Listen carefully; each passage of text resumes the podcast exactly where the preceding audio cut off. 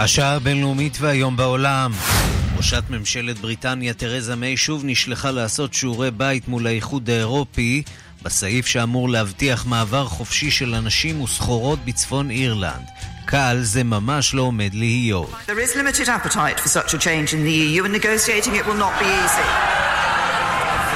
But in contrast to a fortnight ago, This House has made it clear what it needs to approve a withdrawal agreement. יש תיאבון מוגבל לשינויים באיחוד האירופי, והמשא ומתן לא יהיה קל, אבל בהשוואה לעבר, הפרלמנט הבהיר סוף סוף מה הוא צריך כדי לאשר את ההסכם. בית המשפט בוונסואלה נענה לדרישת שלטון מדורו לפתוח בחקירה נגד הנשיא השני במדינה, חואן גואידו. Se admite la solicitud y se declara competente para conocer el presente asunto. Segundo, decreta y acuerda continuar con la investigación. הבקשה התקבלה ואושרה, חקירה תימשך עד שתסתיים החקירה על גואידו הוטל איסור יציאה מהארץ ללא אישור, כך מכריז השופט מייקל מורנו. רכושו וחשבונות הבנק או כל מכשיר פיננסי אחר בשטח ונסואלה ייחסמו. And it is cold outside. A dangerous and deadly polar vortex is sweeping the coldest air in a generation into the country's midsection. קר יותר מבקוטב הצפוני. בצפון ארצות הברית, קור מסכן חיים. נהיה בשיקגו ונבדוק איך מתמודדים עם מינוס 28 מעלות. הרועה, סיפורו של רועה צאן אוסטרי ממוצא יהודי ומסעו למען הפליטים באירופה. I mean, like uh, summer. Uh, לכמה מהם לא היה כלום, הוא מספר בריאיון לשעה הבינלאומית, רק בגדי קיץ. האנס לא ישכח את הפליטה הראשונה שסייע לה, הוא אסף אותה ברכבו מהכביש עם ילדיה. הלב שלי דופק, היא אמרה, אז הבנתי כמה היא מפחדת, דמעות זלגו בעיניי. 40 שנה לנחיתת האייתולה חומני בארצו, סופו של עידן בין ישראל לאיראן. למעשה ברגע שהתקיפו את השגרירות והודיעו בטלוויזיה שהיא נמסרת לאש"ף, אז היה ברור שכבר לא יהיו טיסות. וגם...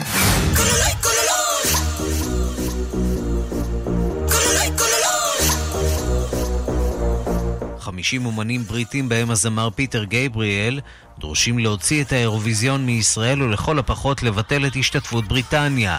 ב-BBC לפי שעה לא מגיבים לדרישה.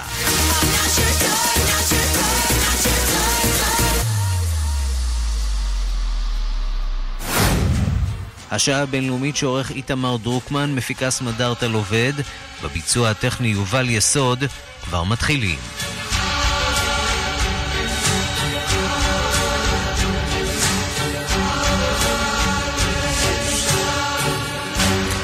אנחנו פותחים בבריטניה, תרזה מיי זכתה אתמול בבית הנבחרים למרות כל התחזיות, השאלה היא איך ובאיזה מחיר. הפרשנים הבריטים סבורים שאת הניצחון הזה השיגה כשהבטיחה למורדים במפלגה השמרנית ולצירים מן המפלגה היוניוניסטית הדמוקרטית של צפון אירלנד, שתצליח לשכנע את בריסל לפתוח את עסקת הברקסיט המוסכמת למשא ומתן מחודש. הבעיה היא שבבריסל לא ממש מוכנים לשמוע על הסידור הזה. הנה דיווחה של כתבת חדשות החוץ, נטליה קנבס. Dostoevsky. ההבטחה לשכתב את הבקסטופ היא שאיחדה זמנית את השמרנים והם הצביעו אמש בעד התיקון שהגיש מטעמם סר גרם בריידי. התיקון מציע להחליף את הבקסטופ האירי, אותה רשת ביטחון שאמורה להבטיח היעדר גבול פיזי בין אירלנד לצפון אירלנד, בהסדר חלופי שלא יתקע את בריטניה בתוך איחוד המכס האירופי, בניגוד לרצונה. Ago, statement and political declaration, with just 202 members voting in favour. לפני שבועיים דחה הבית הזה את ההסכם, כשרק 202 מחבריו הצביעו בעדו. הלילה אמרו רוב החברים המכובדים שהם אכן יגבו את ההסכם עם שינויים בבקסטופ האירי, עם הדיון בתפקידו של הפרלמנט בשיחות על היחסים העתידיים עם האיחוד האירופי ובהתחייבויות לזכויות העובדים. כעת ברור שזאת הדרך להבטיח רוב בטוח בבית הזה לעזיבת האיחוד האירופי עם עסקה טענה תרזה מיי בתום ההצבעה. היא קראה לראש מפלגת הלייבור, ג'רמי קורבין, לשקול מחדש את הצעתה להיפגש ולדון בהסכם הברקזיט המתוקן.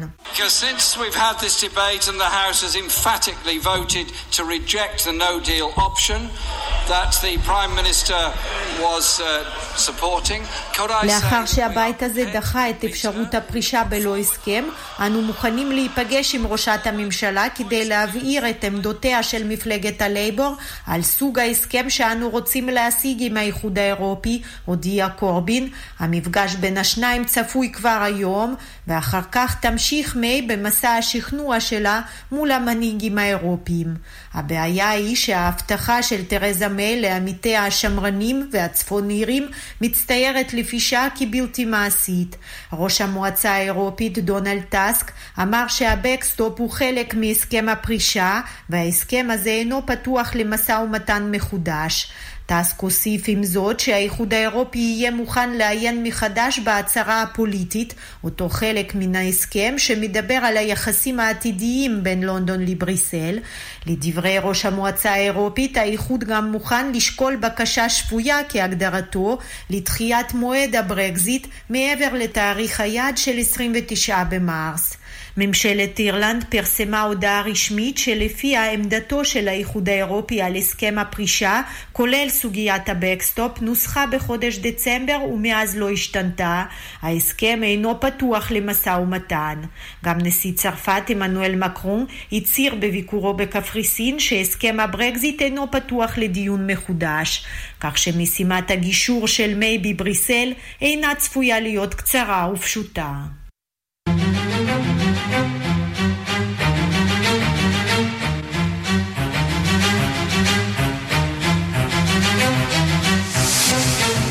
בוונצואלה אישר אתמול בית המשפט לפתוח בחקירה נגד ראש האופוזיציה חואן גואידו, במה שנראה כמו צעד ראשון של ממשל מדורו להשתיק את המחאה נגדו. בינתיים מדורו בגיבוי רוסי אומר שהוא מוכן לדון עם גואידו והאופוזיציה. שלום לכתבת חדשות חוץ מיכל רשף.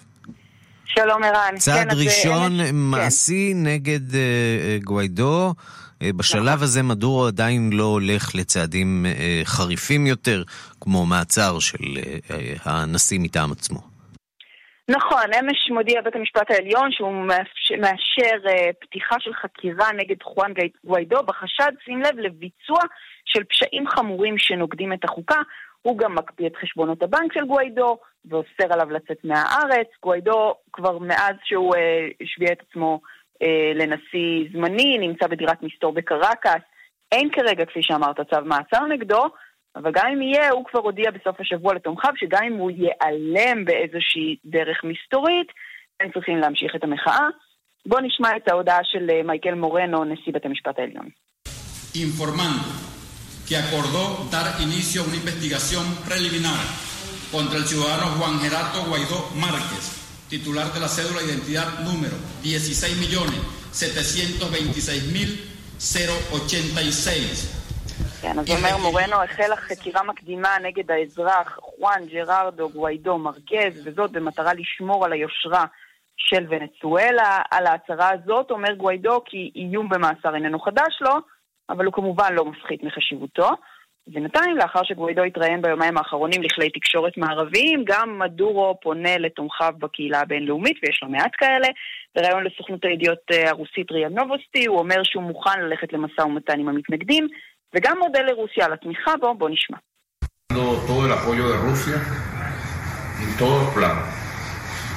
Y nosotros lo recibimos con agrado y mucho agradecimiento. הוא אומר, אנו זוכים בתמיכתה המלאה של רוסיה בכל רמה ואנו מקדמים אותה בברכה. מה ביקשתי מהנשיא פוטין? שיישאר בקשר הדוק, אומר מדורו. הבוקר הוא גם uh, מוסיף איום לכיוונה של ארצות הברית בסרטון בחשבון הפייסבוק שלו, והוא אומר שאם וושינגטון תתערב צבאית בוונצואלה זה ייגמר כמו מלחמת וייטנאם.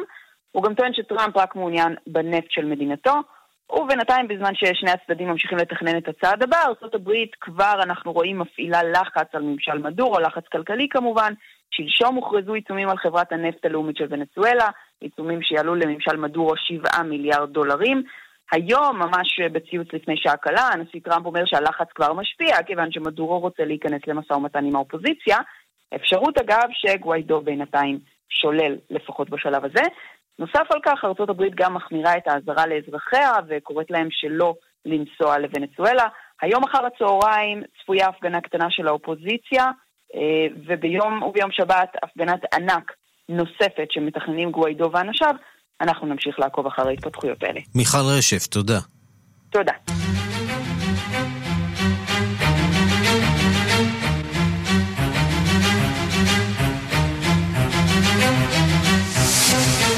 אז הנשיא טראמפ מתפאר הבוקר בהישגים הבינלאומיים שלו בשורה של ציוצים. הוא מספר על השיפור במצב באפגניסטן ובקוריאה הצפונית מאז שהוא נכנס לבית הלבן. הוא גם מתייחס לוונצואלה, הוא מאמין שהסנקציות האמריקניות אה, כבר משפיעות. נתן גוטמן, כתבנו בוושינגטון, מה אומר הנשיא? כן, הוא פשוט אה, מתייחס, הוא כנראה אה, אה, מקדיש את ציוצי הבוקר שלו לשאלות של מדיניות חוץ, שלרוב הוא לא עושה, אולי בגלל השימועים שהיו אתמול בקונגרס, שבהם ראשי המודיעין האמריקנים קצת סתרו את דבריו של הנשיא בענייני איראן וקוריאה הצפונית. ולכן אה, הבוקר אה, הוא מדבר, כפי ששמענו כבר אה, בדיווח הקודם, הוא מדבר על המצב בוונצואלה, הוא מאמין שהסנקציות האמריקניות נותנות את אותותיהן כבר, ולכן מדורו מוכן למשא ומתן עם האופוזיציה ועם גוויידו. הוא מדבר על כך שהם, שדאעש בסוריה הובס תחת שלטונו, שהמצב באפגניסטן משתפר אחרי 18 שנות אה, לחימה שם. הוא אומר, גם בקוריאה הצפונית אה, אה, יש שיפור ניכר מאז שהוא נכנס לבית הלבן, וסיכוי טוב, כמו שהוא אומר, להפסקת הפעילות הגרעינית של קים ג'ונג און. בואו נעבור לענייני הגירה. אתמול גורש מארצות הברית למקסיקו מבקש מקלט ראשון. זאת במסגרת אה, מדיניות חדשה של הממשל שאוסרת על מבקשי אה, מקלט להמתין בארצות הברית עד לבירור עניינם. מה משמעות המדיניות החדשה הזאת? כן, מדיניות מאוד אה, שנויה במחלוקת, יש לומר. בעצם ארצות הברית אומרת, אנחנו לא מוכנים לקבל את הרעיון הזה, הבינלאומי, שאם מישהו נמלט מארצו ומבקש מקלט, הרי שהוא יכול להישאר בתחומנו עד שנברר אם הוא אכן ראוי למקלט. אה, ארה"ב סבורה, או ממשל טראמפ סבור, שמהגרים מנצלים את העובדה הזאת כדי להיכנס לארה"ב ואז להישאר בה, אה, גם אם אה, בקשת המקלט שלהם נדחתה, ולכן ראינו אתמול יישום סמלי של המדיניות החדשה. מהגר ראשון מהונדורס שהגיע לארה"ב וביקש מקלט מדיני, עבר טיפול ראשוני, קיבל כמה ניירות וזימון עתידי לשימוע בנוגע לבקשתו, ונלקח למעבר הגבול בסן יסידרו והוצא חזרה למקסיקו. והאמריקנים אומרים, זה מה שנעשה עכשיו. מי שנכנס אה, לארצות הברית ומבקש מקלט, יוכל לבקש, אבל יחזור מיד למקסיקו וימתין שם את החודשים המאוד ארוכים ואולי שנים עד שבקשתו תתברר, עד שיגיע התור שלו להופיע בפני אה, בית משפט. ככה האמריקנים סבורים שכבר לא יהיה תמריץ למהגרים ממרכז אמריקה להיכנס אה, לארצות הברית ולנצל את העובדה שיש אה, אה, תור ארוך לבקשות מקלט כדי להישאר שם בזמן הזה ואולי אפילו אחרי שבקשתם נדחית. ארגוני זכויות אדם כמובן אומרים שמדובר כאן בהפרה של האמנות הבינלאומיות ובסכנה ממשית לאנשים האלה שבעצם נמלטו מאזורים וממקומות שהם נמצאים בהם בסכנה ועכשיו נשלחים, אומנם לא חזרה להונדורס או, או, או גואטמלה, אבל למקסיקו, שם הם עלולים להיות בסכנה. אה, שוב, הם גם אומרים שייתכן שזה דווקא יעודד כניסות לא חוקיות אה, לארצות הברית. אם יתברר שהדרך החוקית של כניסה מסודרת ובקשת מקלט נסגרת בפניהם. מכאן לגל הקור ההיסטורי שפוקד את המערב התיכון. אצלכם אגב המצב אה, די בסדר, מינוס ארבע מעלות, שגרתי יחסית, נכון? כן, החוף המזרחי בסך הכל אה, אה, לא נפגע יותר מדי מהפולר וורטקס הזה, מגל הקור הארקטי שפוקד את אה, המערב התיכון של ארה"ב. אה, מספרים היסטוריים או כמעט אה, היסטוריים אה, אנחנו רואים במדינות כמו אה, אילינוי, אה, מינסוטה, וויסקונסין אה, וכדומה. גל קור אה, הקר זה עשרות שנים, ואנחנו מרגישים היום, או אפשר לראות את ההשלכות של זה. זאת אומרת, קודם כל באמת מאוד קר, ואנשים מוזהרים שלא לצאת מהבתים שלא לצורך, מזכירים להם שהקור הזה יכול תוך דקות אחדות לגרום לבעיות רפואיות, למכות קור. יש טיפול מיוחד כמובן בחסרי בית, באנשים חולים, אנשים שבאמת יש להם קושי אמיתי להתמודד עם הקור. ומעבר לכך זה גם משתק את הפעילות. הקור מלווה בשלגים, מלווה בתנאי נהיגה מאוד קשים ברחובות, סגירה של שדות תעופה. בהחלט זה נושא מאוד משמעותי שיכול לשתק את הפעילות בחלקים מאוד גדולים של אמריקה. זה יימשך יומיים בערך, ואז יתחיל להתחמם מחדש, אבל כפי שאנחנו עדים בשנים האחרונות, תבניות מזג האוויר משתנות כל העת, אז אי אפשר לדעת מתי יהיה הגל הבא. נתן גוטמן, כתבנו בוושינגטון, תודה. תודה רבה. אנחנו מכאן ממשיכים לשיקגו, שיקגו הקפואה, מינוס 25 מעלות צלזיוס בערך. שלום לעירית אלקלעי. שלום גם לכם. ישראלית שמתגוררת בשיקגו, ואני מניח שספונה עמוק עמוק בתוך הבית המחומם, נכון? ברור. אי אפשר לצאת החוצה. כרגע יש לנו מינוס 40 מעלות צלזיוס. מינוס 40 מעלות צלזיוס, וואו. כן. ואין, אסור לצאת החוצה. פשוט קיבלנו הוראה להישאר בבתים, אין בתי ספר, הכל סגור היום. עכשיו נניח שיש אנשים שאולי כן צריכים לצאת, עובדי חירום, בתי חולים, מחלצים, איך בכל זאת הם עושים את זה במזג אוויר כזה של מינוס 40? נכנסים לאוטו, נוסעים, ואם אין חניה תת-קרקעית, המעבר צריך להיות כמה שיותר מהיר. מתלבשים טוב, חליפות, אתה יודע, חליפות שלג, מכסים את הפנים, כפפות על הידיים, חובה, ושוב, שהמעבר יהיה קצר ומהיר. עד כמה שהבנתי, מדברים על ארבע דקות, אחרי ארבע דקות כבר צריך סיוע רפואי. קביעות קור. קביעות קור כבר. איך זה נראה בחוץ כשאת ככה מביטה בחלון, הקיפאון הזה? נפלא. פשוט, עיר רפאים. ביום ראשון היה כאן שלג, היה יום שלג, אז הרחובות מכוסים בשלג, ערימות של שלג, והבעיה היא שעכשיו השלג פשוט נהיה קרח, שזו הסכנה הגדולה בעצם, סכנות החלקה. ואין מה לעשות בעצם, אין מכוניות, אין הרבה מכוניות בכבישים. בתי הספר סגורים, כל הבתי קולנוע, כל הדברים, מקומות בילוי, הכל סגור בעצם. ופשוט קיבלנו הוראה. כל החדשות, מה שנקרא אלינוי ב-state of emergency, מצב חירום, ולהישאר בבית כמה שיותר.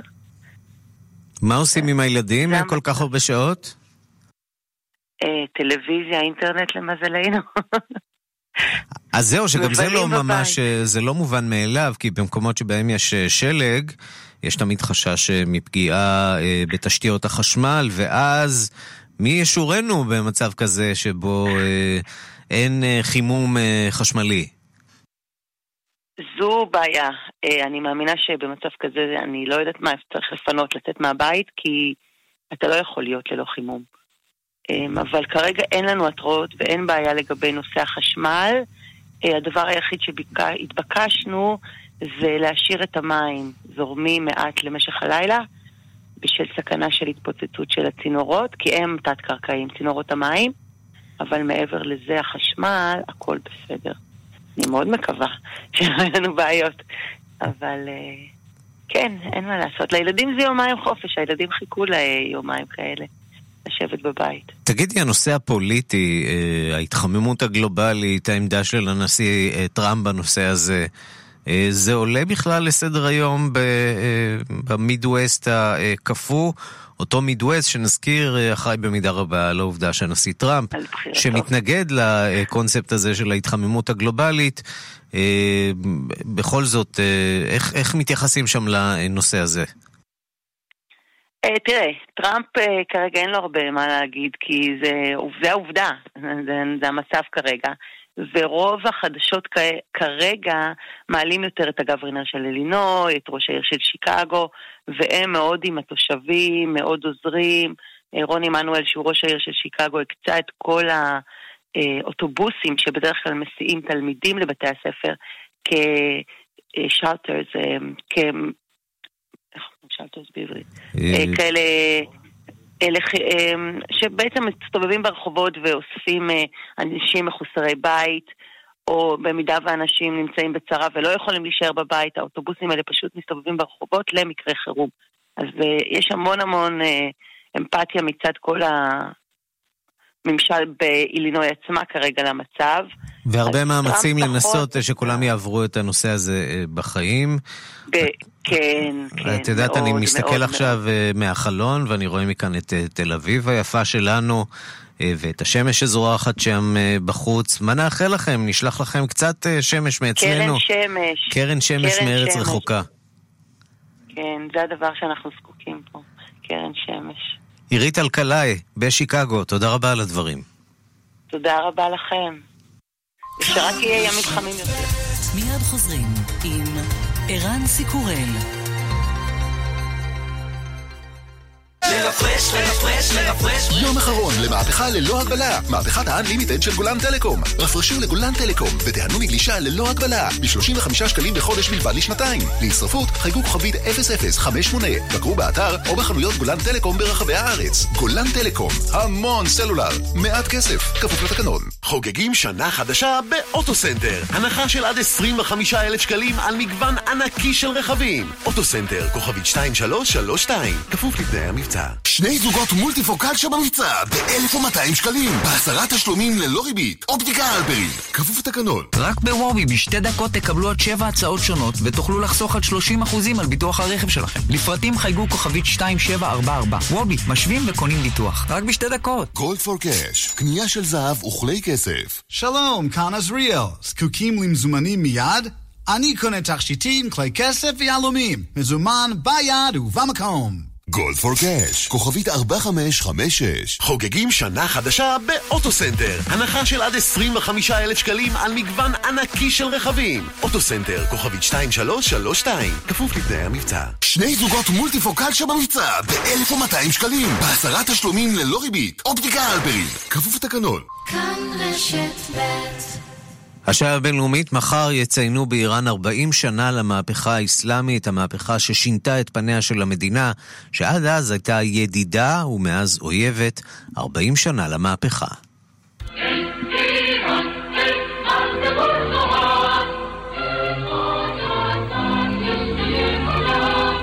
שנות ה-70 באיראן היו לשנות השיא של המהפכה הלבנה שהנהיג השאה האיראני מוחמד רזה פהלוי.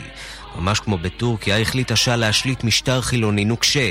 דמוקרטיה איננה מעניינו של השליט של איראן, הוא כבר ספג את נחת זרועה בשנות החמישים, אז הופל שלטונו בפעם הראשונה. לבור הדמוקרטיה השאה כבר לא ייפול, מתנגדי השלטון זוכים לטיפול ביד הברזל של המשטרה החשאית.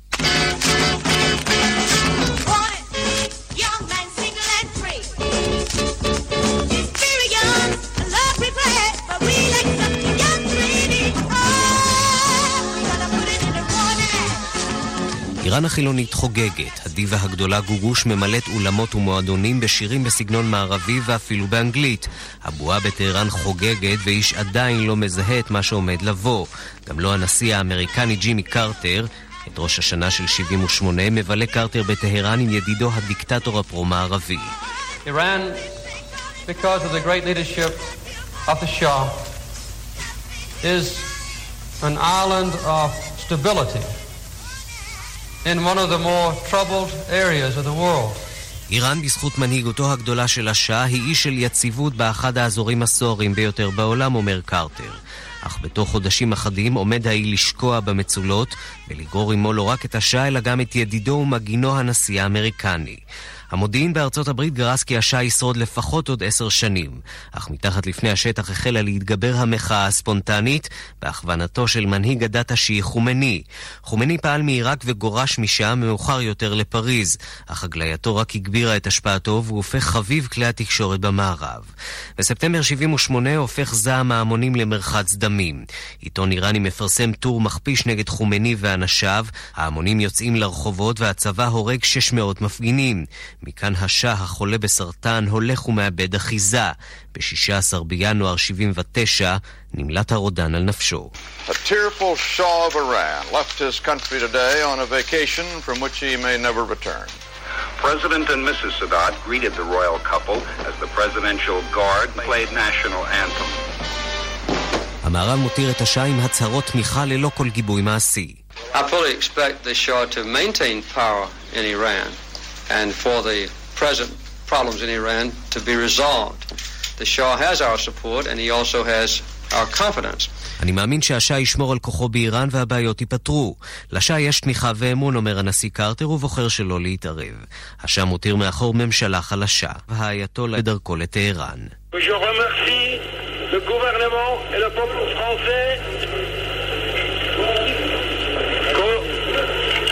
Prenait les mesures de sécurité Elle me donnait la liberté d'expression. אלה היו דבריו האחרונים של אייתולה חומני על אדמת צרפת כפי שנמסרו לפני כמה שעות לכתבים, קודם שהמריא לטהרן. בשם אלוהים, לאחר ארבעה חודשים בצרפת, אני שב לאיראן כדי לשרת את עמי.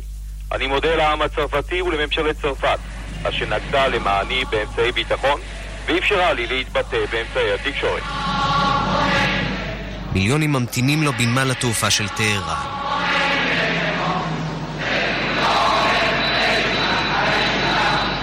בקרב הקהילה היהודית באיראן תקווה ליציבות.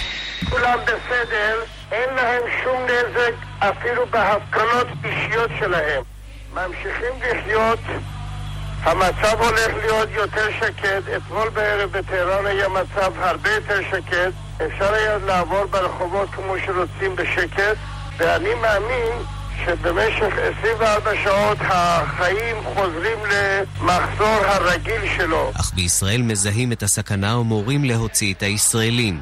דני סעדון מנהל אל על בטהרן. ביום uh, שישי נודע שאנחנו כנראה נתפנה בשתי קבוצות. ולאחר לחץ של השגרירות על שגרירות ארה"ב הצליחו לשכנע או לקבל אישור שנצא כולם בקבוצה אחת. פינו אותנו ביום שבת כל אחד היה צריך להגיע בכוחות עצמו למלון אילטון, שם היה ריכוז של האמריקאים, ולמחרת בבוקר הוציאו אותנו לשדה התעופה.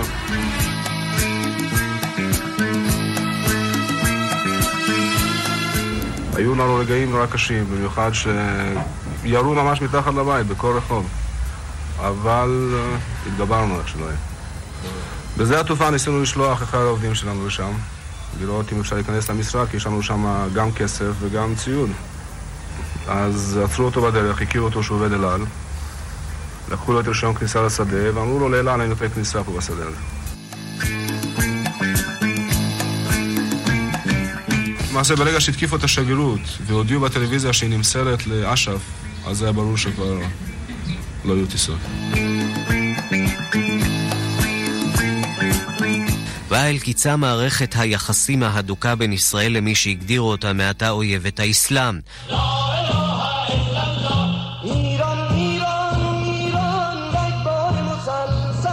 לאנשי שגרירות ארצות הברית היה עוד הרבה פחות מזל. בנובמבר 79 השתלטו המונים על השגרירות ובמשך שנה ושלושה חודשים החזיקו 52 בני ערובה. המשבר עלה לנשיא קרטר בהפסד הבחירות. קרטר חי עד היום בבריאות טובה, שנים ארוכות לאחר מותו של השאה. Today, death came to the Shah, not through the vengeance of his subjects, but as it does to ordinary man. At the age of 60, Mohammed Reza Pahlavi, the Shah of Iran, died of cancer. שנה לאחר שסולק הכריע מחלת הסרטן את השאה, אך אולי גם שברון הלב. בניגוד לכל הציפיות, משטרו של חומני שרד הרבה לאחר מותו בשנת 89, והפך גורם מרכזי של חוסר יציבות במזרח התיכון ובעולם כולו.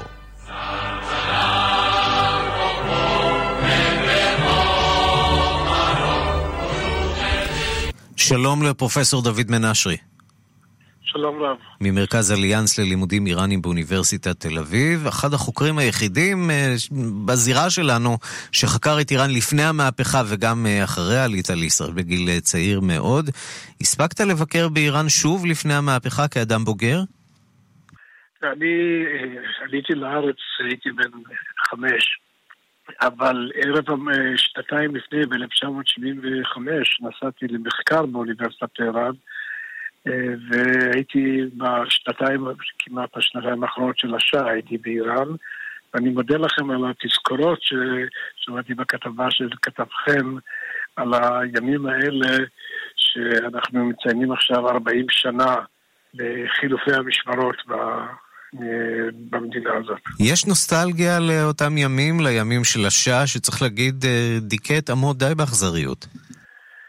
אה, אה, נוסטלגיה, אני, אני גדלתי כישראלי, התרבות שלי היא תרבות ישראלית, אז נוסטלגיה מהבחינה הזאת אה, לא הרבה, ולמען האמת גם מאז אין, אין נוסטלגיה למה.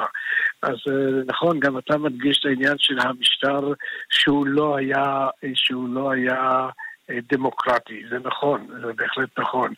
מצד שני, היום אין יותר חופש מאשר היה בימי השעה.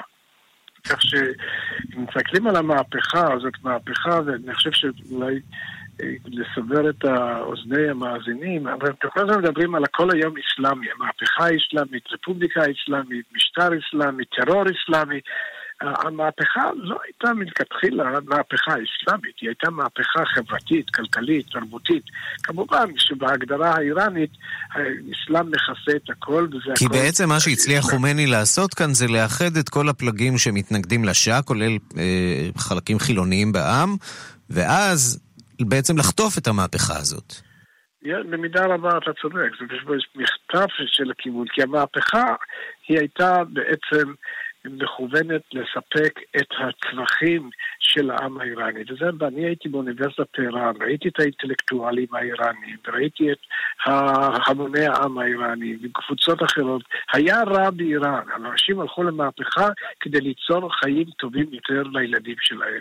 עכשיו אתה קורא מה שהיום אומרים באיראן, 40 שנה אחרי, אז, אז התקוות האלה לא התממשו. מה שכן נשאר, שאנשי הדת הם עשו, נאמר, מחטף של השלטון מידי שותפיהם לדרך, שזה אינטלקטואלים, חוגים לאומיים, קומוניסטים, וקיבעו את מעמדם כמנהיגי הכל יכולים של, המש... של המהפכה האסלאמית. תגיד, עד כמה אה, ישראל, עד כמה גורמי המודיעין כאן הצליחו באמת לחזות את המהלך הזה? ואתה יודע, אני קצת שקעתי בימים האחרונים למסמכים היסטוריים שקשורים אה.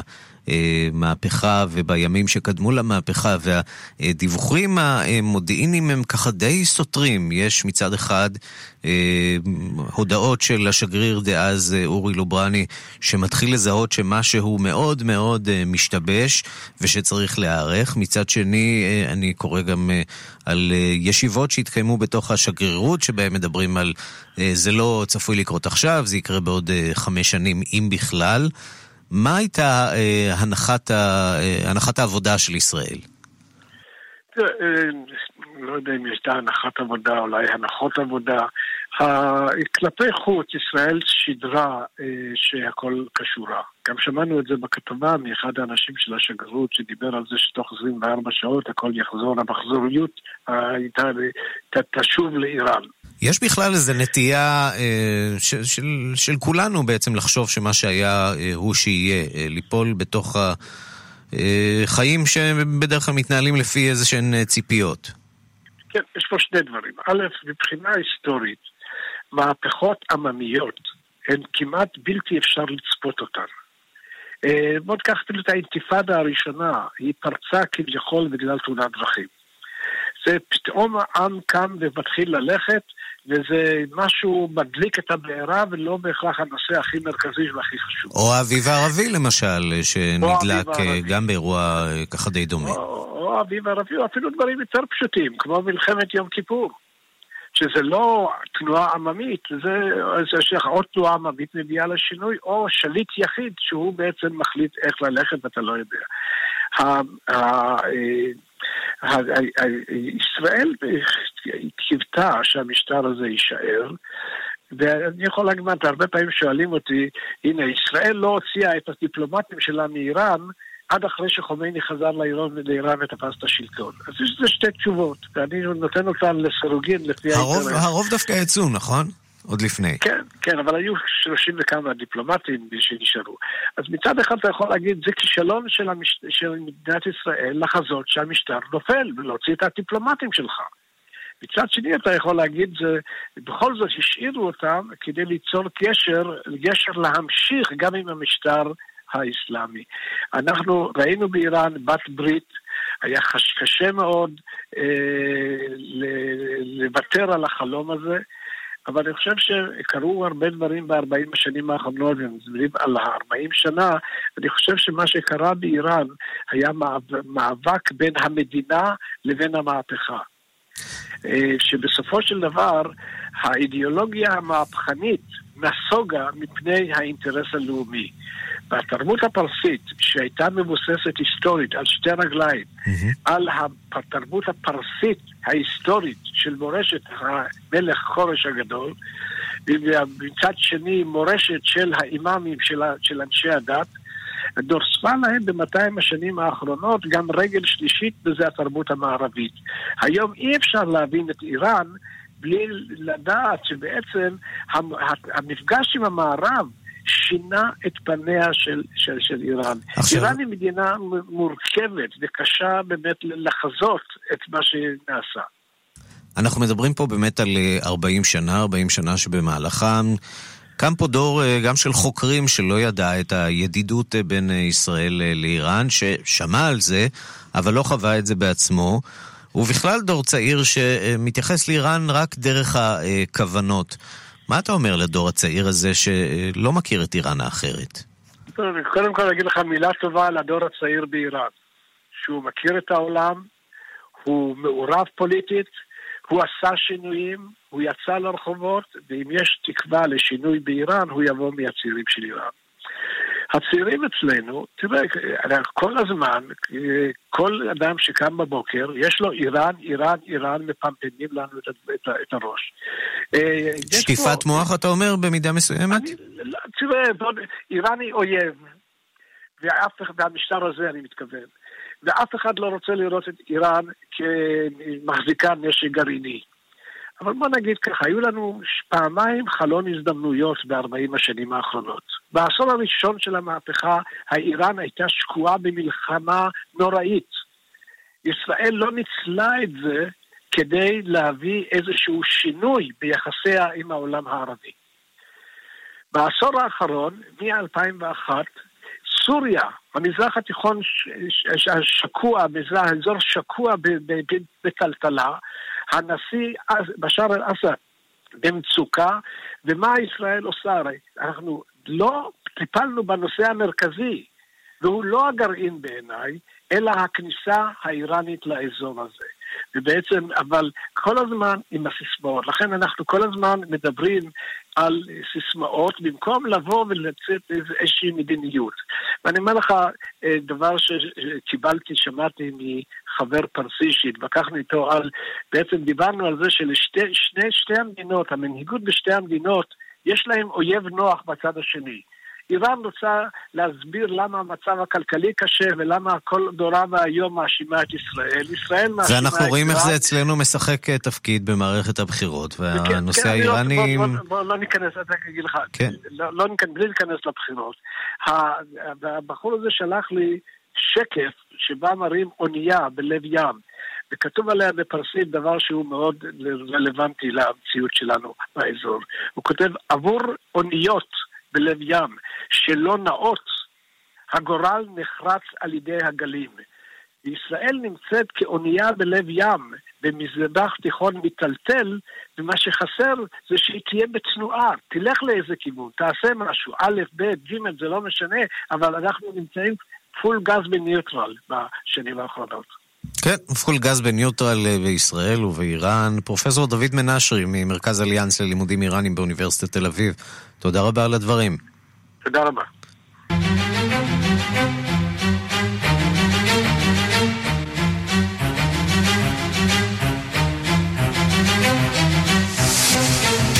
נרחיק אה, לברזיל עכשיו, מומחים מארגון זכויות האדם של האו"ם אה, קוראים לפתיחת חקירה בעקבות אסון קריסת הסכר אה, בברזיל.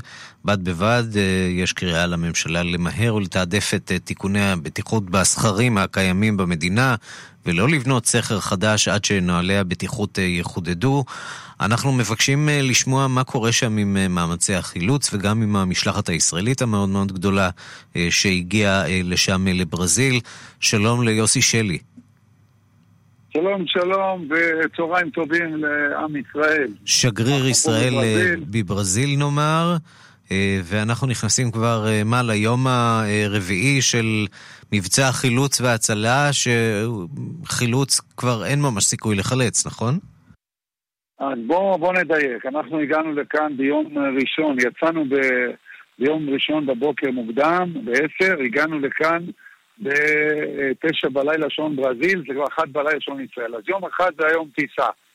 עכשיו למחרת חצי יום התארגנות, למעשה בפועל, אם היום אנחנו ביום רביעי, אז יש לנו את שלישי מלא, רביעי מלא וחצי יום שני. כרגע שניים וחצי ימים. הפעולות הראשונות שהמשלחת עשתה, השתמשה באמצעים הטכנולוגיים שלנו, כולל איתורי סלולר, כולל צילומי לוויין לפני ואחרי, דברים שגם אני כשגריר הופתעתי מהחדשנות, ואני מהנדס ומאוד בקיא בנושאים הטכנולוגיים, בחדשנות, מאוד הופתעתי. האמת, שראיתי את הניצול של האמצעים שקיימים היום, כל, כל מאגרי המידע, המאגרי המידע הסלולריים, אה, דברים פשוט מדהימים, וזה מיקד את האנשים. אתן לך דוגמה מדהימה.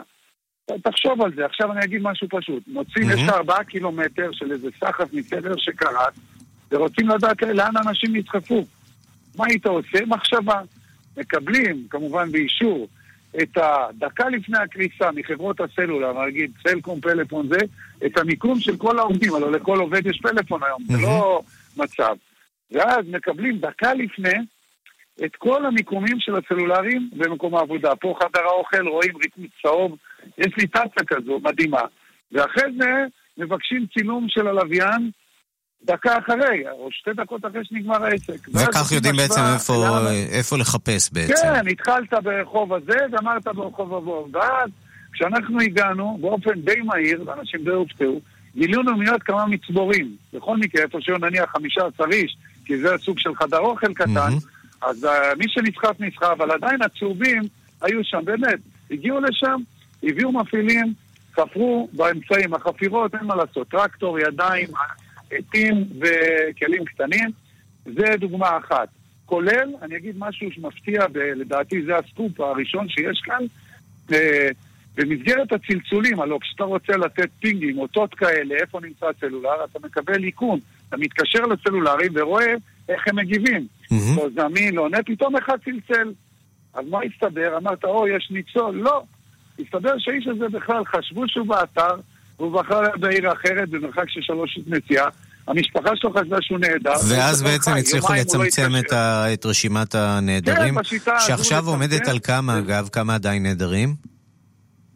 תראה, הם הגיעו לנעדרים, נשאר משהו כמו 220, 80, 80 גופות הוציאו, קרוב ל-60, זה שוב מספרים עגולים, אחד לפה, אחד לשם, יסלחו לי, 60 זוהו, 20 לא זוהו. אני רוצה שתדע שהדברים פה לא כל כך נעימים. כי חלקים כבר, אה, יש חלקי גופות, דברים שלא עלינו, עדיף לא לראות את זה. אה, השיתוף פעולה בין הצבא הישראלי לבין המחלפים, הצבא הברזילאי והרשויות כאן הוא מדהים. היה יום, ביום הראשון תמיד, אתה יודע, שמגיעים, זה כמו איזו פגישה ראשונה, יש כאלה היסוסים, מה אתה רוצה, מה הוא רוצה, היום כבר עובדים בצוות, אנחנו מקבלים כאן עזרה מלאה מהשלטון, כמובן שאנחנו נותנים את העזרה שלנו, משתמשים בכל האמצעים שיש לנו, יש לנו עוד כל מיני אמצעים, סונארים, יש פה צוללנים שמסוגלים לתלול בבוט, דברים שהאמת, הופתעתי, לא ידעתי עד כמה הנושא הזה חזק. כן, וזה, צריך להגיד, זה גם, זה גם אימון טוב לחיילי אה, צה"ל, שלא עלינו אולי אה, יזדקקו ביום מן הימים לעשות עבודה גם כאן אצלנו. יוסי שלי, שגריר ישראל בברזיל, כן. תמשיכו שם בעבודתכם הקשה והמוערכת עד מאוד. רוצה בהזדמנות הזו אה, להודות פה לממשלת ברזיל, לנשיא הנבחר ז'איר בולסונארו, ולראש ממשלת ישראל בנימין נתניהו, על האפשרות הזאת לתת באמת את הסיוע הזה לעם הברזילאי שכל כך מעריך אותנו וכל כך אוהב אותנו ברחובות. תודה רבה, שבת. אה, עוד לא שבת. כמעט, כמעט. יוסי שלי, שגריר ישראל בברזיל. תודה רבה על הדברים. תודה רבה לכם. שלום שלום.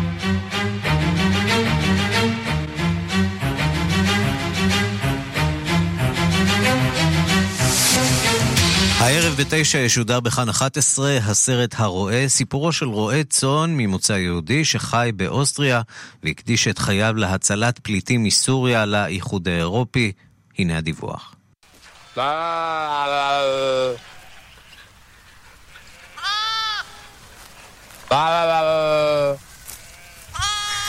האנס ברויר הוא לא האוסטרי הטיפוסי, גם לא יהודי טיפוסי, והוא בטח לא הולך עם העדר. הוא בנו של פליט יהודי ממלחמת העולם השנייה, שהחליט לנהל את חייו בבית מבודד, מוקף באחו ירוק, לא מובל אלא רועה. בשנים האחרונות הוא גם מקדיש את חייו לסייע לפליטים שנכנסים לאירופה דרך אוסטריה. ב-2015, כששמע על הכבישים בפריפריה המוצפים בפליטים, הוא לא הצליח לעמוד מנגד.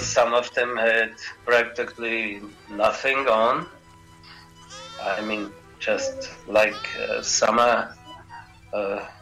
לכמה מהם לא היה כלום, הוא מספר בריאיון לשעה הבינלאומית, רק בגדי קיץ. האנס לא ישכח את הפליטה הראשונה שסייע לה, הוא אסף אותה ברכבו מהכביש עם ילדיה. הלב שלי דופק, היא אמרה, אז הבנתי כמה היא מפחדת, דמעות זלגו בעיניי.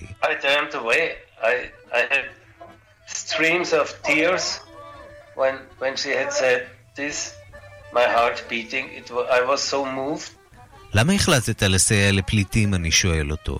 I am the junction, no? My father was refugee and now I'm helping refugees. It's, it's only logical. אני בנו של פליט והיום אני עוזר לפליטים, זה אך הגיוני.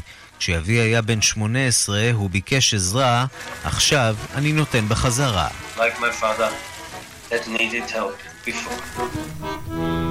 בעיני רבים באוסטריה, מעשי החסד של מי שסייעו לפליטים ב-2015 רק זרעו כאוס ביבשת וגרמו לעליית הימין הקיצוני.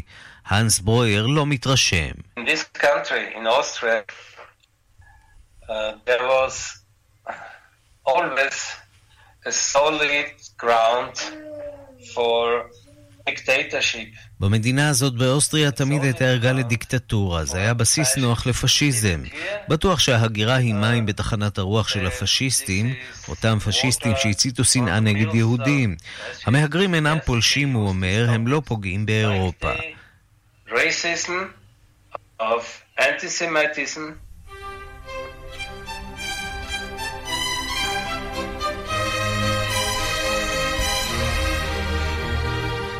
את החמלה שהוא שומר לפליטים הוא להבדיל איננו מגלה כלפי פולש אחר לאדמותיו. הזאב שהפך לאחרונה נפוץ יותר ויותר באדמת אירופה.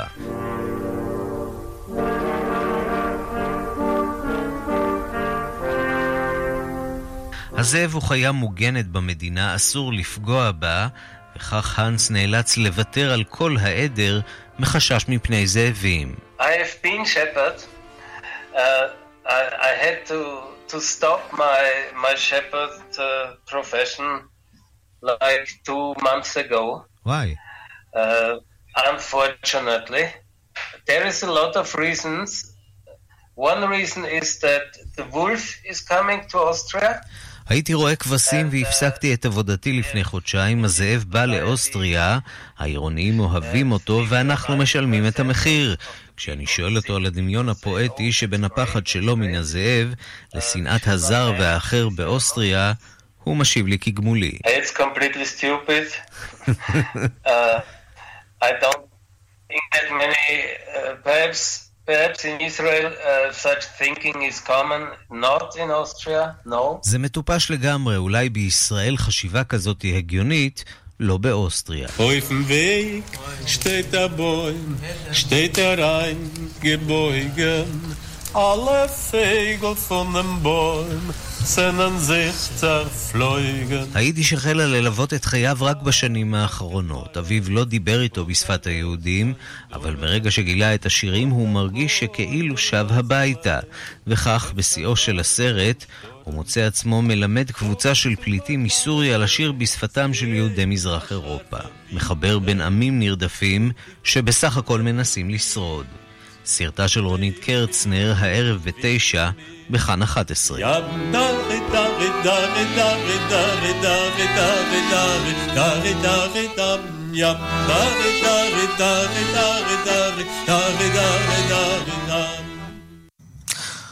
ומכאן למוסיקה עולמית, שלום לדוקטור אה, משה מורד, עורך ומגיש התוכנית רדיו מונדו.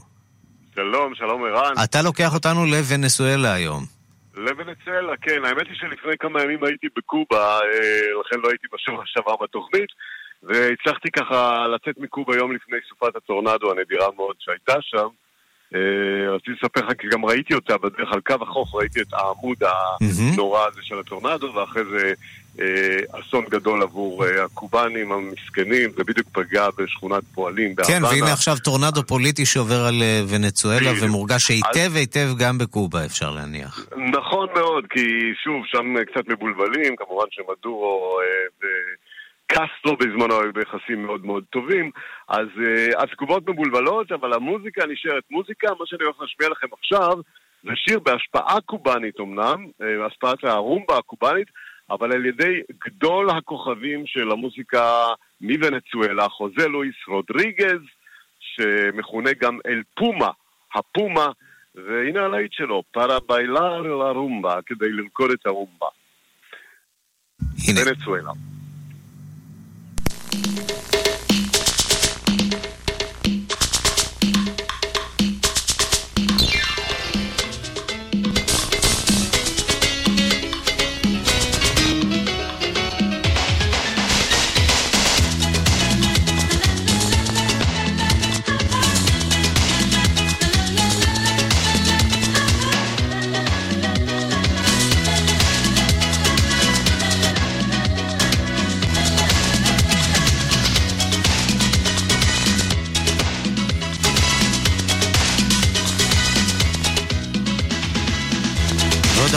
מוסיקה מוונצואלה ומשאר העולם ברדיו מונדו שבכאן תרבות מדי יום בשעה שבע. משה מורד, תודה רבה. תודה. ועד כאן השעה הבינלאומית מהדורת יום רביעי, אחרונה בשבוע, בצוות העורך איתמר דרוקמן, המפיקות סמדארטה לובד ואורית שולץ, הטכנאים יובל יסוד ושמעון דוקרקר. אני רנסי קורל, אחרינו רגעי קסם עם גדי לבנה, עוד חדשות, תוכניות, עדכונים, ישירות לטלפון שלכם ביישומון של כאן. אתם מוזמנים להוריד, ואנחנו נמצאים בכל אפליקציית אה, פודקאסטים תחת השם השעה הבינלאומית, כאן עולמי, חפשו אותנו שם. מחר בשתיים בצהריים מרחבת עם ערן זינגר, אנחנו ניפגש שוב בשתיים בלילה, שידור חוזר, וביום ראשון עם מהדורה חדשה של השעה הבינלאומית. להתראות.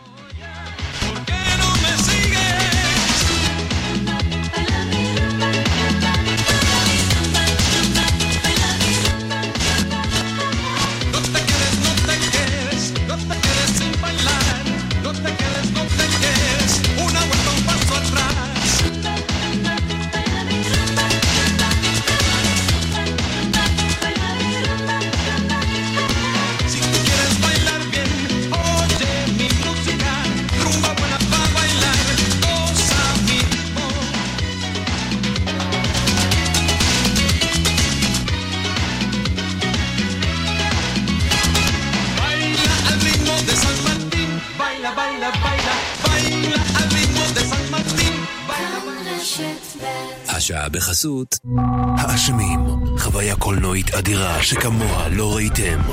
סרט מבריק ועוצר הנשימה. האשמים, עכשיו בקולנוע. תבדוק, תבדוק! גם אתה תגלה. מובון, המערכת המתקדמת ביותר למניעת תאונות דרכים. מובון, כוכבית 500. מובון, מובון. וברוסל במחסני תאורה. חודש של מבצעים מתחלפים. לדוגמה, על מנורת עמידה רק ב-39 שקלים. עכשיו במחסני תאורה. כפוף לתקנון.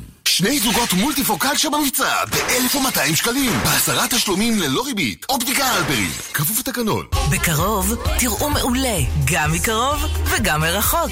עכשיו בסופר פארם אופטיק, משקפי מולטיפוקל שבמבצע רק ב-799 שקלים.